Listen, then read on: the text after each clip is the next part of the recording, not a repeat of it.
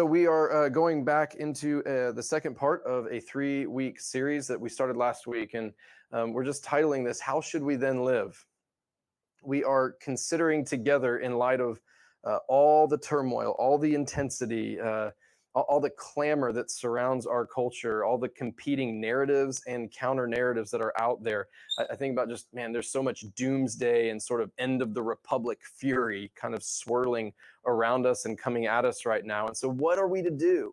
how are we to live for Jesus in such times as these? We're, we're being told, and, and I would say convincingly, I think, from very different angles, uh, simultaneously, both how we can potentially right the wrongs of our history and, and yet how we must preserve our history from attacks that are coming against it. We are hearing simultaneously both how we can right the wrongs of our culture and how we must resist the, uh, the, the uh, losing our culture and, and as well as how we might right the wrongs of our distorted Christianity, as well as how we are to preserve the integrity of our faith from those who are trying to distort Christianity. And so, man, we want to get these things right, don't we? Like, we want to be on the right side of this stuff, and there's a lot at stake.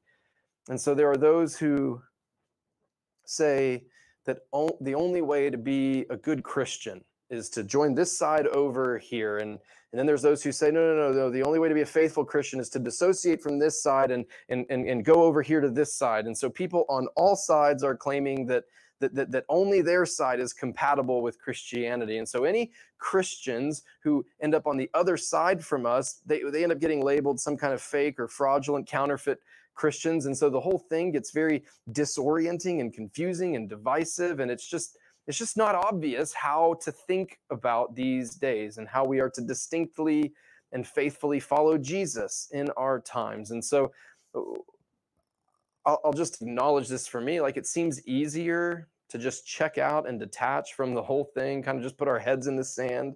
Like that's tempting. That would be maybe easier and a little more comfortable. But we, brothers and sisters, have a responsibility to wrestle intelligently and biblically with how we are to walk uprightly and faithfully and, and fruitfully in our generation.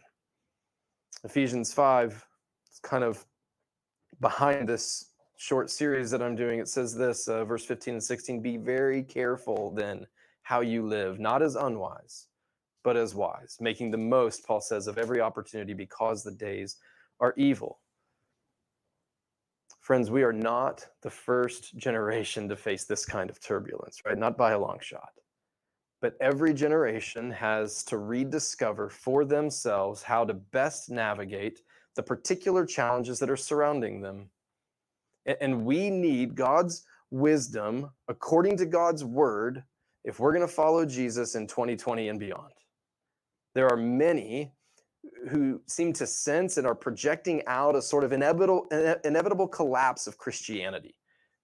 But that's not what Paul sees and that's not what what I think I see or what we should see. In Ephesians 5 when cultural evil seems to be outpacing spiritual renewal, especially at a social level, Paul did not see doom, Paul saw opportunity.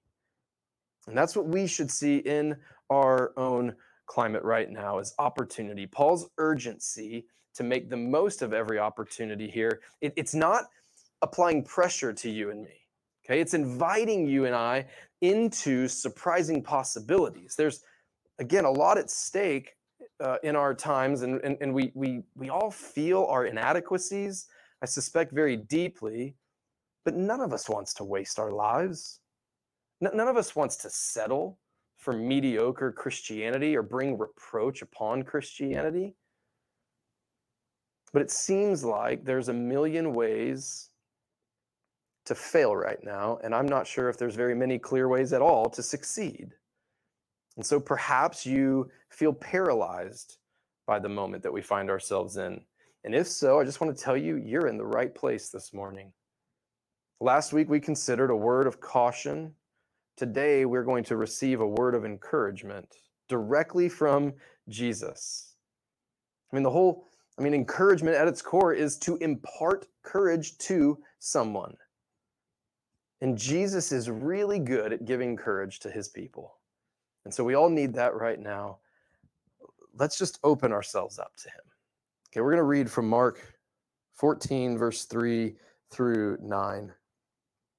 It says this And while he, that's Jesus, while Jesus was at Bethany in the house of Simon the leper, as he was reclining at table, a woman came with an alabaster flask of ointment of pure nard, very costly. And she broke the flask and poured it over her, his head. There were some who said to themselves indignantly, Why was the ointment wasted like that? For this ointment could have been sold for more than 300 denarii and given to the poor. And they scolded her. But Jesus said, Leave her alone. Why do you trouble her? She has done a beautiful thing to me, for you always have the poor with you, and whenever you want, you can do good for them, but you will not always have me. She has done what she could. She has anointed my body beforehand for burial. And truly I say to you, wherever the gospel is proclaimed in the whole world, what she has done will be told in memory of her. This is God's word. Last week we were in John 11 and we read about Lazarus's resurrection and, and some of the aftermath. That passage ends with the Jewish religious leaders kind of uh, resolved to arrest and kill Jesus because he was drawing away too many followers, and they they anticipated that he would draw then uh, the attention of the Romans, who they feared would take away their place and their nation. And so that was kind of the warning we dealt with was overvaluing our place and our nation that, that, we might overvalue our place in the world, that we might have an allegiance to our nation that unwittingly surpasses our allegiance to the kingdom of God.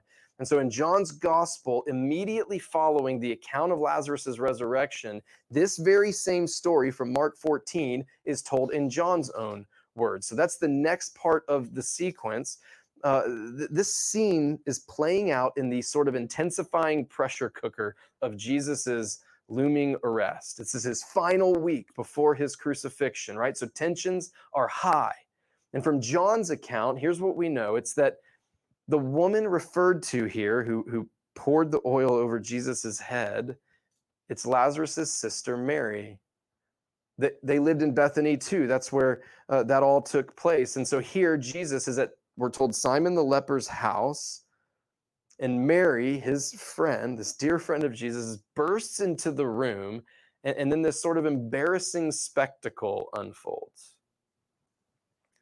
So, we're thinking today about how we should live in light of the different challenges that we are facing right now, those things that are right in front of us, the, the different expectations maybe of us, the different criticisms that are levied against us, the different accusations that are aimed at us, the different temptations pulling on us, the different social rewards and, and maybe other earthly advantages which may come to us if we'll just adjust our Christianity to fit certain parameters for people, right? If we'll adopt the the Christianity which some other strand of professing Christians presumes upon us, or or if we'll adopt the Christianity which the world is more comfortable with us living out. Right, there's a lot of ideas, different ideas, competing ideas of what our Christianity should be, what or what Christianity should be. And Mark 14, though, is a picture of what real Christianity actually is. The, the Christianity which Jesus not only endorses personally, but the, the Christianity which he associates himself with fully brothers and sisters, there is a lot of Christianity in our city, in our state, in the South, in America, which is warped and deficient and defective. There are a lot of ideas and assumptions associated with Christianity, which have nothing to do with Jesus at all. And then, then there's a lot of things that are attached to Christianity, which are of Jesus, but people want them while having nothing to do with Jesus himself. And this is why we need the encouragement from Jesus in this text. Because our social environment, man, it's very convoluted. We can get intimidated and overwhelmed, but Jesus in Mark 14 is helping to simplify and clarify the Christianity that he creates. Now, he's not asking for some super Christianity or impressive Christianity or a popularized version of Christianity. He just wants true Christianity. God doesn't need us to legitimize Christianity for our generation. He just wants us to be legitimate Christians in our generation. Mark 14 is telling us what biblical Christianity actually is. And so I want us to see it in three parts. I want us to see the essence of Christianity, the simplicity of Christianity, and then the power of Christianity. Okay, the essence, the simplicity, and the power of Christianity. Number one, the essence of Christianity. I actually want to just skip down to verse 8 because the whole thing kind of converges here. It says that she has anointed my body beforehand for burial. Okay, Jesus is interpreting the whole thing kind of through that lens. But I want us to recognize that Mary's love for Jesus on display, like this is lived Christianity coming out of her. But her love for Jesus, we need to recognize this, is responsive. She has been loved by Jesus. She's been ministered to by Jesus. She has tenderly looked upon Jesus and had him tenderly look back at her. He's he, she's Jesus has attentively listened to her and he's playfully laughed with her. She's been angry with Jesus. We have an account of this specifically where she was angry with Jesus and it didn't make Jesus frustrated with her in the least. So she has walked with Jesus and experienced his gentleness and his warmth and his kindness and his patience. He, she's seen the intensity of Jesus directed at the right things, and she's seen Jesus overlook the right things too. She has been swept up in the fullness of who Jesus is, and even Jesus' response to her here reinforces what she's already experienced of him. And that's why she's here in the moment. She loves him because he has loved her. And so Jesus, he defends her, he protects her, he affirms her, he even exalts her in front of these other people. She offends their social sensibilities. She gets ridiculed for it. And then Jesus actually elevates her status. Now, we don't know why or how I should say conscious she was of doing what Jesus credits her for doing here, right? When he says that she has anointed my body beforehand for burial, like we don't know if she's aware of that, that she's doing that, but she has heard Jesus for sure predict his own death and resurrection. We, we know that the disciples heard those same predictions and were often confused and they weren't really grasping the gravity or the specificity of what he was meaning in all of those occasions. But but but but Jesus nonetheless saw deep and profound meaning in her actions. And so he he he brought all of this back to his own death. Right? Jesus' love for Mary, the love which she felt and encountered in Jesus was personal for her. But let's recognize that it was not exclusive to her. Because Jesus' love for guilty, undeserving sinners is massive enough that he knowingly and willingly and sacrificially, and Hebrews tells us even joyfully, endured the cross so that we too could live permanently in his love. Right? The essence of Christianity is not just some generic God with an ambiguous love, it's a personal God with a very particular love. A love that is for us and so expansive and infinite that he sent his own beloved Son to demonstrate his love, to prove his love by coming into human history, by taking upon himself human flesh, by entering into the full range of the human experience and subjecting himself to the full range of human suffering, by treating others with a sort of unspoiled humaneness and thus maintaining his own full humanity. He, he, he sacrificed his life for the guilty and violent humanity, and, and, and he did so through this ultimate act of cosmic treason on the part of humanity. And he did all of it without a shred of resentment or regret or self pity. Mary was captured by this love of Jesus, which was pressing in real time toward his, its ultimate resolution at the cross. Brothers and sisters, there are all kinds of ways that Christianity is getting distorted, and it's grievous and tragic. And I'm, I'm stunned by it at times. We need to, this is not obvious to everybody anymore. There is no Christianity without Christ crucified. There, there is no Christianity without the Lamb of God slain for the sins of the world. That there is no Christianity without the willful, obedient, atoning death of the perfect, sinless Son of God. There is no Christianity without these things. Christianity is all about the love of God coming down to us from above and finding its ultimate expression in Jesus upon the cross. And then as we receive his love and abide in his love, then, then his love continues to energize us and explode out of us back to him and then express itself through us to others.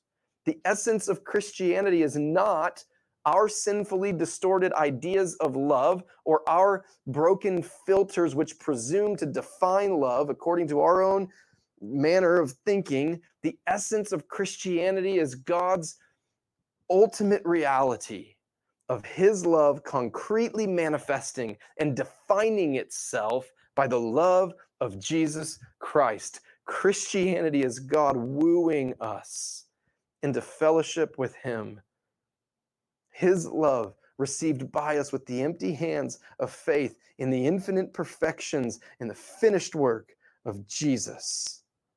He initiates toward us. We respond to him. He loves us and he makes us alive to him by sending his spirit to personalize and internalize his love for us.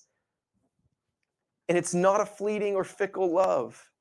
I love John 13, verse 1, where it, it, it's like John interrupts and corrects our thoughts and our assumptions that the love of God is temporary and temperamental until we really screw things up. And so, all those fears that it's just a matter of time, it's all alleviated in this one statement where John says, having loved his own who were in the world, he loved them to the end. Jesus never started loving us on the basis of anything good in us and he will not stop loving us on the basis of anything bad in us. He, he didn't just love us and forgive us or forgive our past. He loves us right now and he's forgiving our present failures. He is right now looking upon all who are his within this world and loving us the most at the very point of our weakness. He's loving us most at the very point of our worst failures. He's loving us most at the very point of our cowardice. His love is such that when we least deserve it, he most delights to give it. He holds nothing of his loving heart back from us, brothers and sisters, and we have nothing of our own withered or wandering hearts which repel him from us. We can open ourselves up to him at our point of greatest vulnerability, at our point of most aggressive guardedness, because that is precisely where he will be most tender and relentless in his love. He doesn't need us to prove anything of our love to him. He just wants us to accept the proof of his love given to us. Christianity is an ongoing and deepening encounter with the love of God for us, continually visited upon us through Jesus by the ministry of the Holy Spirit, making God's love the realest thing in all the universe. It's that ongoing and deepening encounter with God's love for us that leads then to number two, the simplicity of Christianity. Let's go back to the beginning of this passage in verse 3. It says, And while he was at Bethany in the house of Simon the leper, as he was reclining at table, a woman came with an alabaster flask of ointment of pure nard, very costly, and she broke the flask and poured it over his head. There were some who said to themselves indignantly, Why was the ointment wasted like that? For this ointment could have been sold for more than 300 denarii and given to the poor. And so they scolded her. Friends, there are two versions of Christianity playing out here that there's one that is of man and then one that is of God. One of them we see all around us. And frankly, we may have settled into something of it ourselves. It's buttoned up, it's put together, it's respectable and appropriate, it, it fits comfortably within our cultural norms, it upholds the social best practices, and it reinforces the status quo. It's a false religion of half hearted, tidy Christianity, and it's not easy to see. It is easy to be fooled by it, except when we see it set against, as we do here, the real thing authentic Christianity, which consists in this wholehearted, no holding back, willing to be humiliated, messy, costly, unsophisticated, unrefined, uh, sort of all out from the guts love for Jesus. Like that's what Jesus is really after. Like one of these versions of Christianity, Jesus rebukes, one of them he defends, one of them Jesus interrogates, one of them Jesus celebrates. One of them Jesus just dismisses out of hand, the other he will memorialize for all time. And here's the most unsettling part the, the people referred to in Mark 14, the people gathering for this occasion, he doesn't tell us who they are. Matthew, when he tells the same story, identifies them for us. It's the disciples. It wasn't Jesus' enemies, the Pharisees, that found Mary's love for Jesus problematic. It was Jesus' closest friends who found Mary's love for Jesus problematic. John, he goes a step further, gets even more specific in his account of the same event. He tells us that it was Judas in particular who was the most disturbed and who specifically pivoted to this sort of self righteous, you know, we could have fed the poor with all of the money from this idea. The fact that it was Jesus's disciples who were, uh, what does it say in verse 6, who were or verse 5 who scolded her like this should give us pause brothers and sisters. This should stop us in our tracks because it's entirely possible that any one of us presuming to follow jesus could fall into this pattern of being tepid toward jesus. That in our routine with jesus we can grow cold towards jesus. And if we ignore that drift it is entirely possible that any one of us could end up in the place of Judas betraying Jesus. I mean, here, here's how it goes. She comes in, she breaks the jar. Uh, we're told again it's 300 denarii, which is the equivalent to a day's, one denarii is equivalent to a day's wage. And so we're talking about an ointment worth essentially nine months' salary. And so if you have a household income, just to put this in perspective, of $72,000 and you save up for a car that costs $54,000 and you pay cash for it and then drive it over off a cliff for Jesus, like that's sort of what you're doing. Well, maybe not drive it, but push it off the cliff, I guess, because um, she didn't really do that. And, and so obviously there's no honor in doing that. If you have that car, you shouldn't do that. But it at least that gives you some frame of reference for the economic value that we're talking about here. She could have come in and, and opened the lid and poured a little bit out and added more as needed, theoretically. But Mary comes in and she she just breaks it. Man, I love that because what it symbolizes is man, there is no holding back here. And there's no going back. This was this emotional outpouring of love for her Savior and her friend with no concern for appearances. Right? It was for Jesus. And that's actually what bothered the disciples. It's what blessed Jesus, but it's what bothered the disciples. And so they respond annoyed. Her display of love underscores the limits of their own love. How far she was willing to go made them feel conspicuous about the boundaries they had on how far they were willing to go. Now, I mean, don't get me wrong, the disciples are good church people like you and I. And so it's not like they just admit their jealousy or criticize her for loving Jesus. They cloak that, they cloak their apprehensions towards Jesus behind a veil of generosity. Oh, we could have sold this and given to the poor. There's so much of this right now. There's so much that calls itself Christianity, and there's so much that that looks in on real Christianity and wants more of what's here. And, and, and what I mean is this that there are a million good causes out there. Like there's a lot of people in real need. And that's not trivial. People are hurting. They're hungry. They're lonely. They're vulnerable. They're suffering. And Christianity has something both earthly and unearthly to offer them. But man, Satan loves to incite our flesh to support good causes as a way to evade Jesus. The world would love nothing more than for Christians to pour all of our resources into legitimate, worthwhile causes so long as we leave the cross and Christ out of it.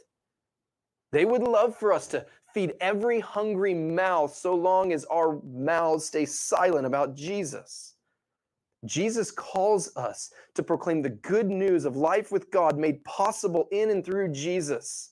And good works, they are a way of getting a hearing for that good news. They are a way of proving the power of that good news. That's biblical.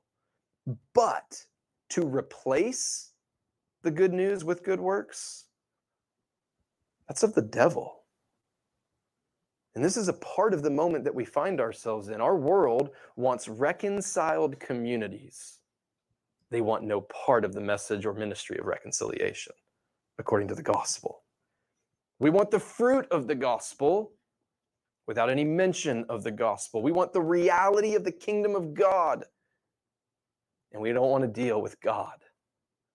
We want a perfected world without the creator and redeemer of the world. We want justice.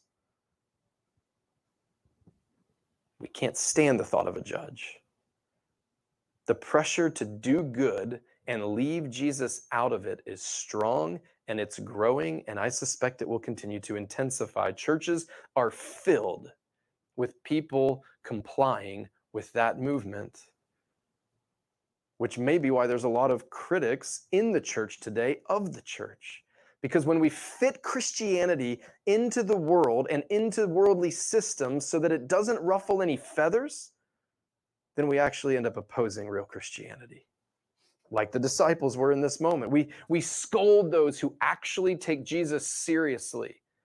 And we follow him wholeheartedly. We, we criticize those who follow him wholeheartedly, those who trust his word unequivocally. And in our irritation with them, we end up opposed to Jesus. We're so afraid of going too far in our love for Jesus that we never seem to stop and ask the question and consider the consequences of what happens if we don't go far enough. Verse 6, Jesus responds to this. He says, Leave her alone. Why do you trouble her? And I love this. She has done a beautiful thing to me. What they thought of as embarrassing, Jesus thought of as beautiful. And this is the simplicity of Christianity, beloved.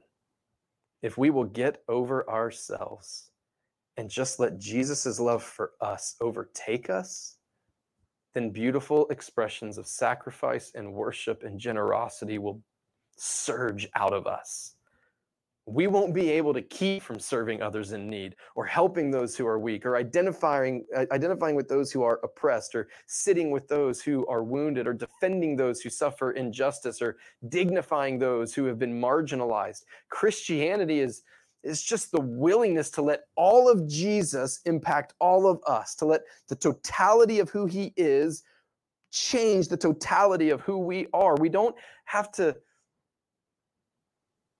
we don't have to go through with that. It's not a given.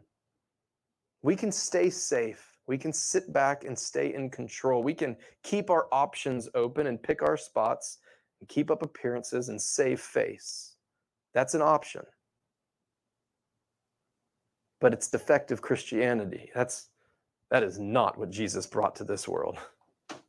That's just people doing the best that people can do. And that will only get us so far. Jesus tells us as much. Verse 7, he says, For you will always have the poor with you, and whenever you want, you can do good for them, but you will not always have me. Our world today is perceiving the same problems now that they were perceiving in Mark 14 2,000 years ago. Uh, we've implemented all kinds of different ways to address the problem of poverty and scarcity and disparity in our world, but every society still has the poor. And the world would still rather try dealing with the problem on their own terms rather than dealing with Jesus on his terms.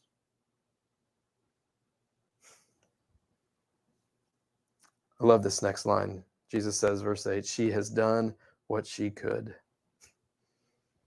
Brothers and sisters, it all kind of converges down to this. I love it. We all need to hear this. She has done what she could. That's not a concession from Jesus. That's an endorsement from Jesus. This is this is all Jesus wants from any one of us. We don't have to be out front doing big, impressive things. We don't have to change the world. We don't have to change the culture. We don't have to change history. We don't have to go out and save people. We don't have to fix all the problems around us. We don't have to alleviate every crisis or be involved with every cause. All right, friends, there's a million ways to be useful to the Lord and to be meaningfully involved in our world for the Lord's sake. But there is no way you can be involved with every one of those million things. And so when, man, I think about this, when we first planted Generations years ago, and I'll never forget, we'd go to conferences a couple times a year, and every pastor or ministry leader that would get up and, and speak, they had some ministry or, or cause or thing that they were affiliated with and they were all amazing like they're all great things right? And but they'd say something to the effect of hey if you aren't involved in this cause or alleviating this kind of suffering then you're you're not being faithful to the gospel right? It was like fighting human trafficking pursuing racial reconciliation caring for the poor in our community or the immigrants or refugees serving maybe in the education sector you know, mentoring or tutoring, uh, ministering to the incarcerated or rehabilitated, opposing abortion or doing foster care, right? It's like all of these things. And, and, and people are saying, man, this is a gospel industry and uh, a gospel issue and gospel ministry is required of us uh, or requires this of us. and I'm a pastor, like we got like 30 or 40 people and all of them have like three or four children each, it seems, and no money. We're just trying to figure out how to not screw up our lives and man, there's like this albatross pulling me down as a person and as a pastor, going like, I'm never doing enough. Our church is never doing enough. And it's because there's a lot of well-intentioned people telling us you have to do more.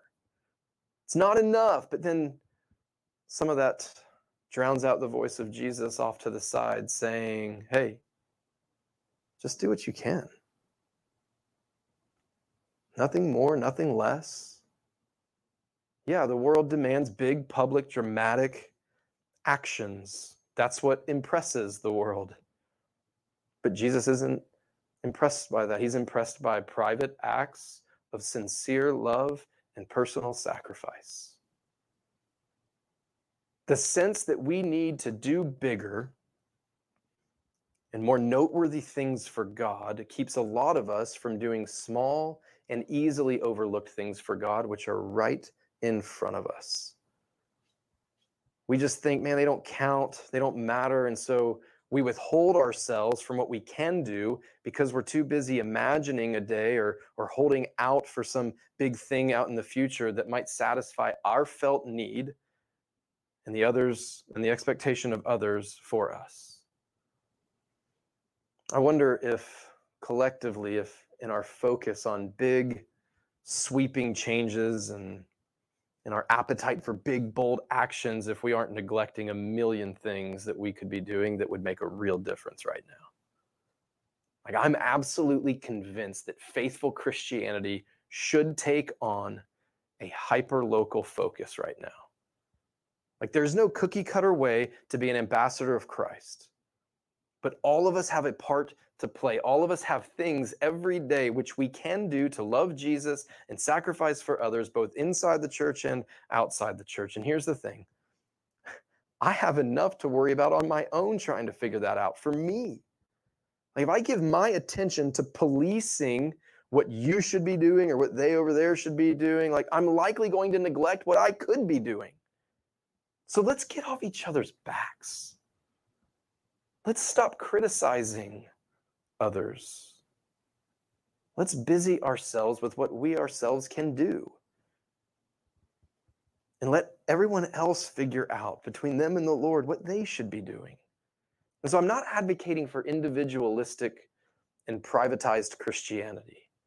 I'm simply advocating for non intrusive, non demanding Christianity that takes the pressure off at the very point where I see Jesus taking the pressure off.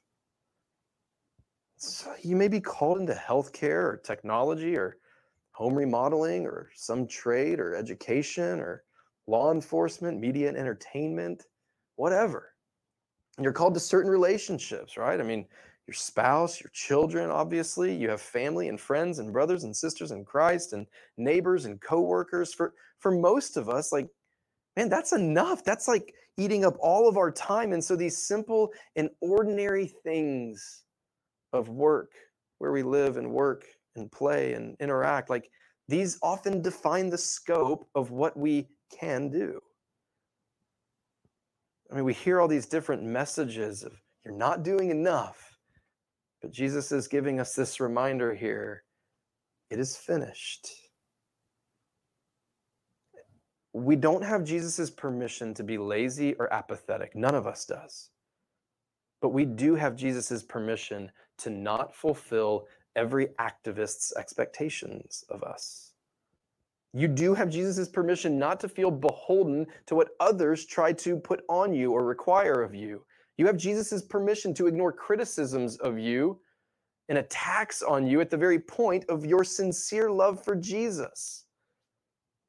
People will always see waste where Jesus sees beauty. It's always been that way.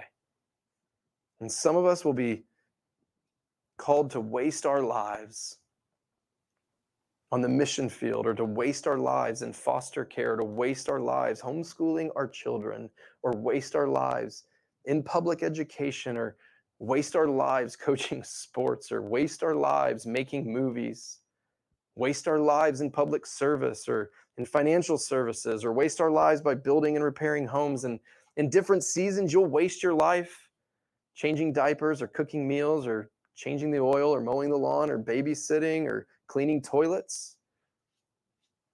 But it's the actual wastefulness. Well, the actual wastefulness. I, I say all that like not it's not really a waste, right? The actual wastefulness or beauty of our lives has less to do with what it is we're doing and more to do with what is animating the things we're doing. And if we will waste our lives for Jesus' sake, he will make sure that nothing is wasted, no matter how small, no matter how insignificant it seems. Beloved, if we Christians stop worrying about public perception and just wasted ourselves and our lives with loving Jesus wholeheartedly right where we are, I have no doubt our impact would be felt powerfully. It may not be recognized publicly, it, it may not, it may even get criticized publicly, but it would be felt. And Jesus would be our fiercest defender and our strongest ally as he was for Mary. And we can be sure of that because number three, we see the power of Christianity in verse 9. And truly I say to you, wherever the gospel is proclaimed in the whole world, what she has done will be told in memory of her. Are, are you kidding me? Jesus himself declared, like, to the, I mean, we're reading about it still. Like he declares that the beauty of her criticized and ridiculed act would actually ring out into eternity and bear witness to the surpassing worth of knowing Christ. And here we are, we're 2,000 years and change later, and we're proving Jesus' word true because we're still talking about it. We're still learning from Mary's example of how the simplicity of loving Jesus and the smallness of doing just what we can for Jesus is actually the thing Jesus uses to change the world. We tend to despise our limitations and we think, man, if only I had more money, more, more knowledge, more pedigree, more talent, more influence, then I would have more impact. And Jesus is seeing our limitations as his gift to us that define the scope of our responsibility because we aren't responsible to expand what Jesus has given to us. We're only responsible to offer all that he's given to us back to Jesus. He will take care of the impact himself. And too often, our small thoughts of our own lives leave us withholding what little we have to give. Man, if we'll just take the little we have and if we give that, if we put him first with that, he will see that as beautiful and he will make it count in both its immediate context and then far, far beyond. Friends, we think we have good reasons to hold back. For, for instance, you might think, and if I go all in with Jesus with the little that I have and I can't even make that work for him, like I already know I'm terrible at follow through, why would I set myself up for another failure? And Jesus is here to say, no, no, no, stop worrying about your faithfulness.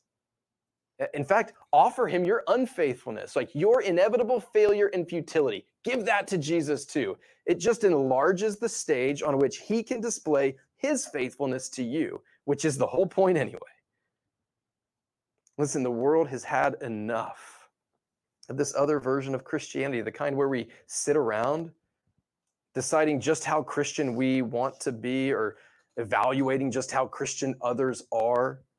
And what the really could really what the world could really use right now is a whole bunch of Christians who stop playing at Christianity, who stop trying to curate their Christianity, who stop worrying about the branding of their Christianity and just start living their Christianity by loving Jesus enough to love others in ridiculous and costly ways. Like, let's stop with the marketing and public relations coordinating of Christianity, brothers and sisters. Loving Jesus is not always so calculating. Let's just get back to the simple mission of Jesus to receive the fullness of his love each and every day so that we don't need the love of our neighbors or the love of the world. We can just busy ourselves and empty ourselves by loving him freely because we love him fully. Let's make this, what we see here, very personal. If we all will keep ourselves in the love of God, as we talked about from Jude a few weeks ago, if we'll waste our lives in sincere love for Jesus, he will surely call generations beautiful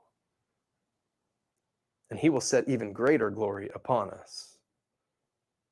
Beloved, we will never discipline our way into eternal impact. We will never strategize our way into eternal impact. We will never engineer our way into eternal impact. We'll never legislate or vote our way into eternal impact, but we have before us every day the very profound possibility that we could love our way into eternal impact. So let's go waste our lives and let's go waste our resources and waste our reputations on loving Jesus enough to get criticized for it. Let's go let's let other people worry about trying to change the world by political means and and the attacking of everyone and everything, right? Let's just busy ourselves with changing the world by loving Jesus and others proximate to us in costly ways that make no sense apart from the gospel. Let's pray. Heavenly Father, we thank you for this scene into a moment in time with Jesus and some of his friends. We thank you for the wisdom and the insight that it gives us into how we might live in our own time. I pray that this vision of who Jesus is and how he has loved us would draw our deepest hearts to him as he's poured out his deepest heart to us. And I ask, Lord, that we would be responsive the way Mary was, with a humiliating love back for Jesus that would cause us to go make extravagant displays of love and costly sacrifices of love for others. Lord, help every one of us to prayerfully discern what it is we can do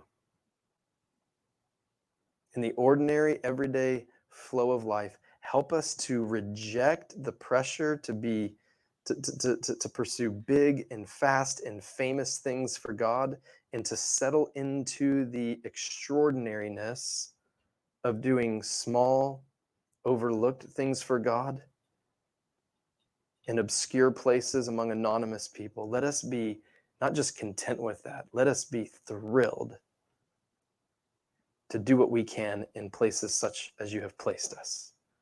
Pray that you'd give each of us a vision for what that looks like in our everyday lives. And we pray that we'd be faithful to go after it and that your love would energize us on every step. We pray these things in Jesus' name. Amen.